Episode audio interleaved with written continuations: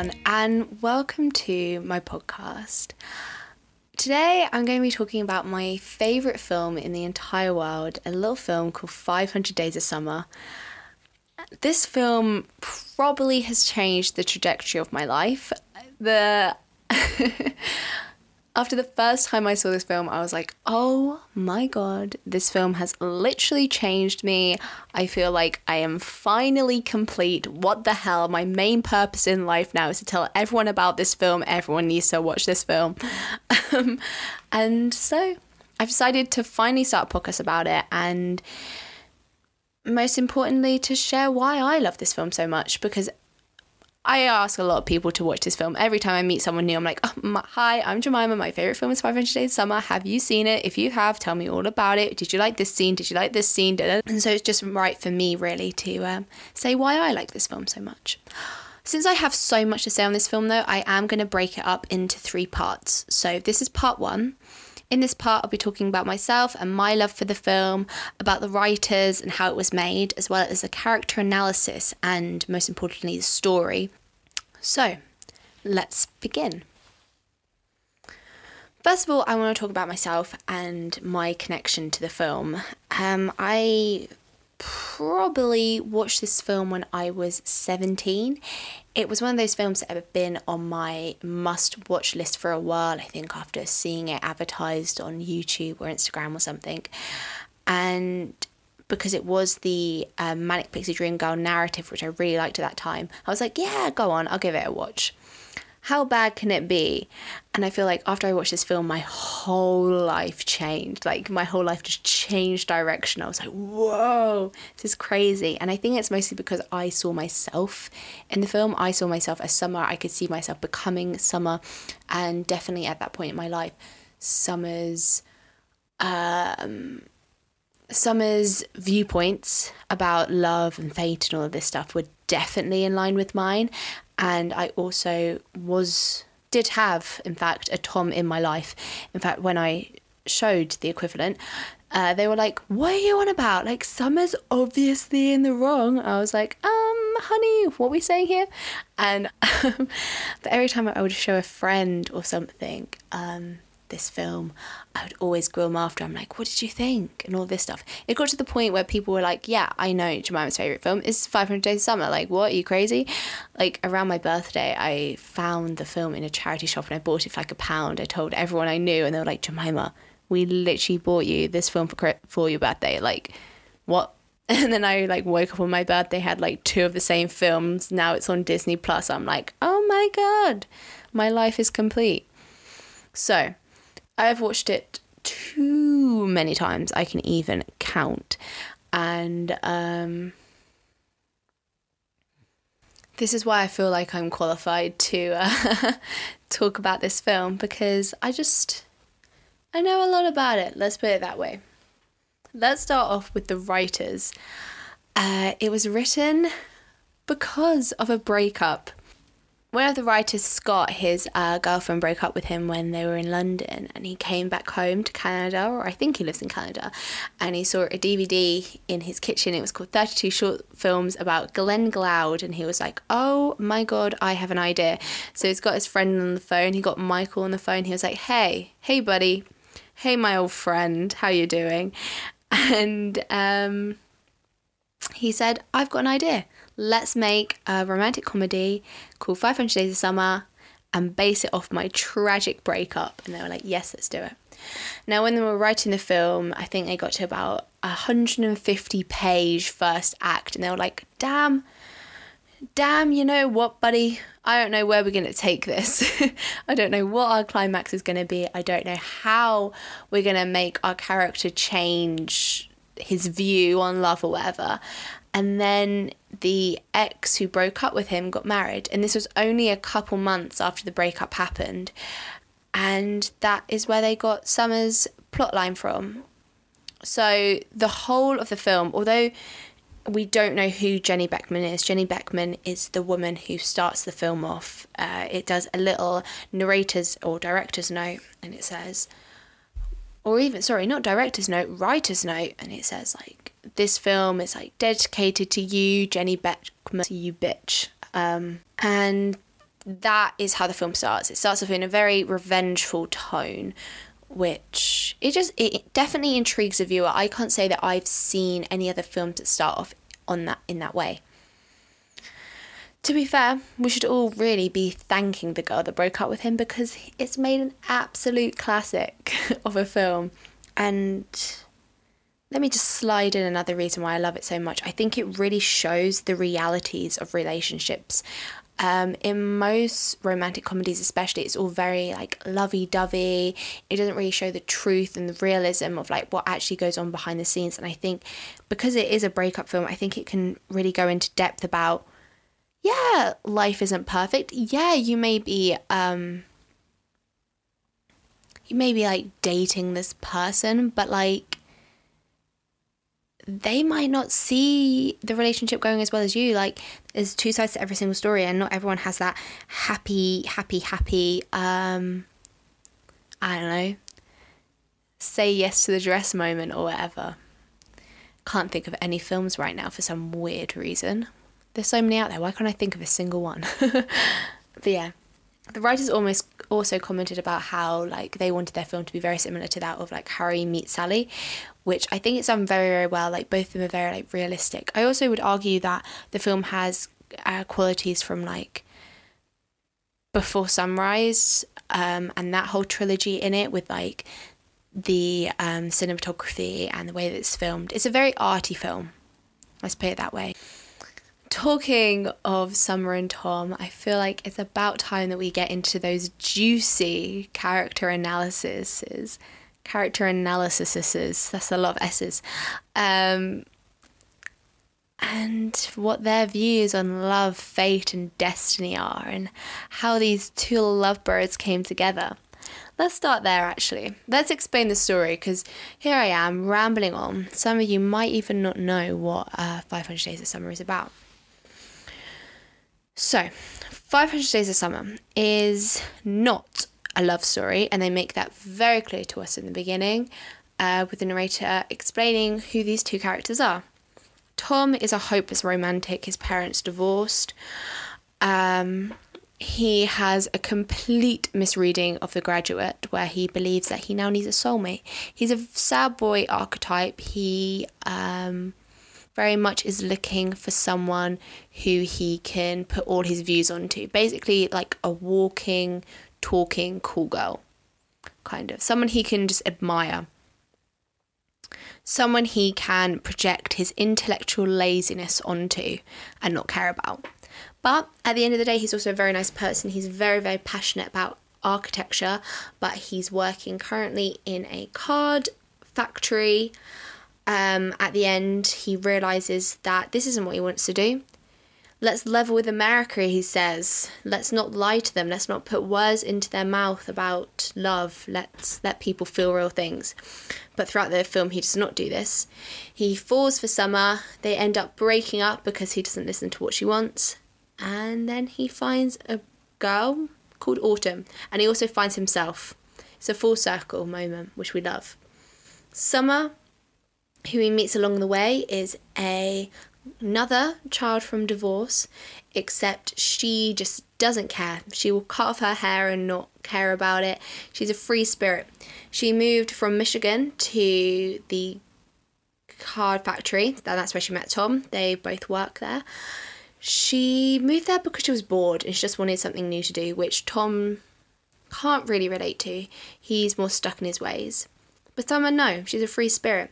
The narrator tells us that um, when she was in school, she put the Belle and Sebastian quote of Colour My Life with the Chaos of Trouble as her senior quote and apparently spiked the records in Michigan. She also worked at an ice cream factory where it was the best profits ever. She gets loads and loads of smiles on the buses. She gets apartments for a reduced rate. But overall, she's very average. Average shoe size, average height. But he also comments about Tom's view about, like, oh my god, in a city of millions of people, I have met my summer. He is infatuated by this woman. And when I first watched the film, I was also infatuated by Summer because she is amazing. She is arty. She does what she wants, she can sing. She's very straightforward. She believes in her views about love. And then as the film goes on, she does get married at the end. which causes a massive disagreement between the two. Actually, does it? I don't know. It, it causes a little, it causes a disagreement to the audience, actually, I would say. Um, and in the end, she's a married girl. We don't actually know what she's doing at the end.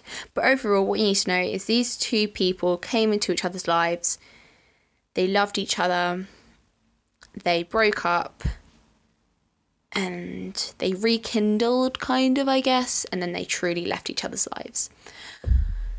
That is the story. Just a normal, normal love story story. When we first meet Tom and Summer, immediately Tom is very, very interested in Summer. Like he even talks to his friend and he's like his friend tells him like, oh, apparently like Summer's such a bitch, like, oh my god. And then Tom's like, oh, all the pretty girls are, that's so annoying. It isn't until they're in the elevator and Tom's listening to the Smiths. what an iconic moment, eh? And uh, Summer goes like, "Oh my god, I love the Smiths," and Tom's like, "You love the Smiths?" She's like, "Yeah." and then she does. She sings a little bit of the Smiths, and boom, Tom's in love. He's like, "Oh my god, she's so cool. What the hell?" And so our first conversation with Tom and Summer, they're at a leaving party, and someone's very interesting like why are you working for vans why are you working in this greeting um, card uh, business and tom's like oh well i used to be an architect and she's like oh well are you any good and he thinks she's talking about greeting cards but she's not she's talking about architecture and as soon as that conversation's over we also learn that summer's a bit anal which is a cheeky little little thing she's a bit cheeky um, and as soon as that conversation with Summer's over, Tom starts drawing architecture. Now, did Summer across that like love in him again? Did she fuel that passion? Because that is a true manic pixie dream girl in the making there, if she did feel that passion. Or is Tom trying to decide between his dreams and Summer he can only follow one passion? because he does rub it out. Why, why, Tom? Why are you rubbing out that amazing drawing, huh? But this is also a theme. Like Tom is really, really into architecture, and so whenever him and Tom are, Summer and Tom are out, um, especially in the scene like where we get introduced to Tom's favorite area to go in the city, he starts drawing on Summer like a, like an art I don't know, like a blank piece of paper. He's like, come on, like, let me put my art on you. He's so obsessed with her. Like, is summer real? Is this a whole thing? Who knows? But especially in the scene where he's showing her all the architecture of the city, there is this lovely romantic music behind that. So it makes me think is Tom's true love architectural summer? Does summer bring out the love of architecture in Tom? even every time we meet them, especially on the way back to the wedding, he's reading a book of Architecture of Happiness. The book that Tom gives Summer the expectation of happiness is that same book. It's like she fuels him. But does Tom fuel Summer? No. He doesn't. And that's because she's already free and she already knows what she wants. One of the final points I want to make before wrapping this first section of the podcast up is I want to talk about the colours and clothes that the two main characters wear, as well as talking about a bit about the other characters in the film and yeah. Because all of this we have to remember is from Tom's perspective. So let's start off with Tom, what he's wearing. His staple outfit throughout the whole film is a sweater vest, grey and brown with a grey and brown tie, and just a white plain shirt. I think this is a good staple look for him just because he's the one telling the story. And when I think back to my memories and when I'm telling stories, the focus on me is very limited. It's more about my feelings in that moment and how I saw the whole situation play out. So I don't really focus on me and what I'm wearing and all this stuff, which I think is quite a good idea to keep him consistent throughout the whole thing by wearing very plain, similar clothing. Because I also think it shows as well to an audience that he doesn't really have much of a personality, honestly.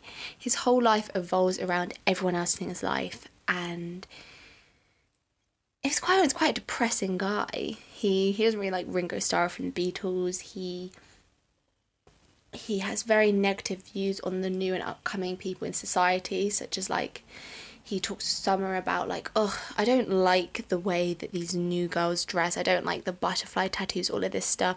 He likes listening to the Smiths, which are very, very depressing. He's he's kind of a Debbie Downer. And so we'll talk about Summer, and she's this girl who wears blue.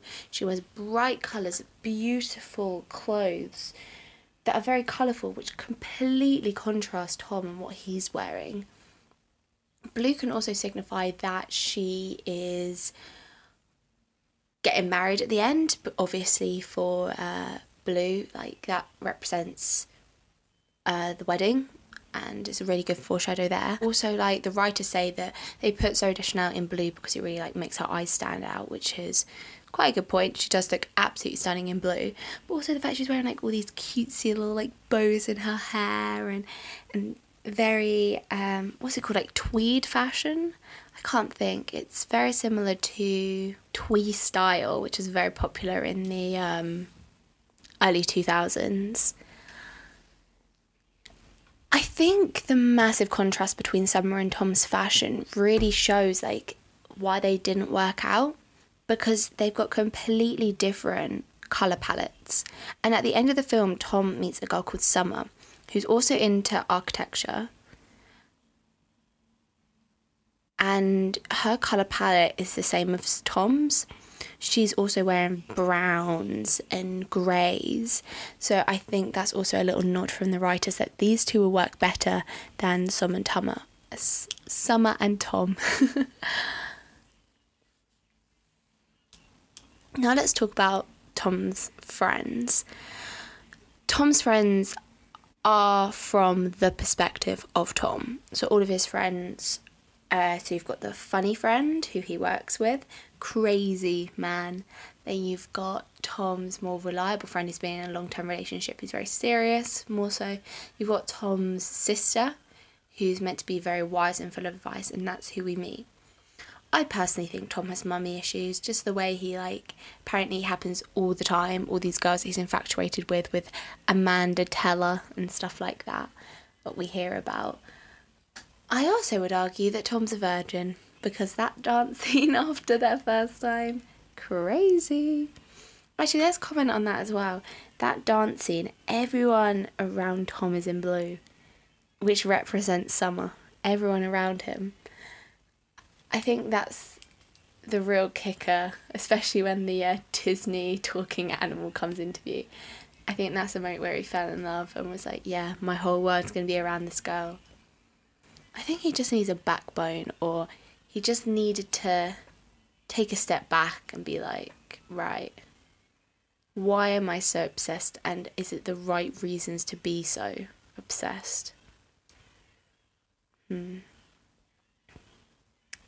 I think the most honest scene in the whole film is when someone comes knocking at his door after he punches that guy in the club and says she's sorry and that she just doesn't want a relationship and that no one can give him the satisfaction of you will not leave. And I think that's really honest of her to say that. Not great because it does mean that they're still what are we? Like I get Tom being like, I, I just wanna know what we are but for him to have gone and punched someone and for her to still come around and say, I'm sorry, very bold. Do we think he recognized why he punched that guy? Do you think Scott, I assume, I don't know whether this is based on truth or not, but do you think he recognized that that was wrong when making the film? Because that's the one part in the film where I'm like, oh, honey, that wasn't very good. But yeah, overall, Summer's so much better better than Tom. She she deserves so much more. But at the end, they both get what they want. Tom finally finds his passion again, and Summer gets married. Now, do we like that Summer got married? If we're basing it on the truth that his ex girlfriend got married, yeah, sure. Why not wrap up the revenge story? And maybe it is good she did because she was the one who was anti love and she was the one her character developed and now she is in love and all of this stuff. I also did kind of just want to see her, I don't know. I wanted to make sure that she, her. It's hard, it's hard. I think I like the ending for her overall because it shows that you can be this feminist archetype and get what you want, but you can also fall in love and get married and live that kind of life. Because in Hollywood films, there is this thing where it's like, if you're a single woman, you have to be career driven. There's no way you can fall in love. But she did. She did that happily. And I don't pay her for it. She does what she wants. Anyway, thank you for listening to this podcast. I think I'll leave it there. And the next two that are coming out will be more in depth of certain scenes and what I think about them and how a reflection of society. But thank you for listening and see you next time. Goodbye, everyone.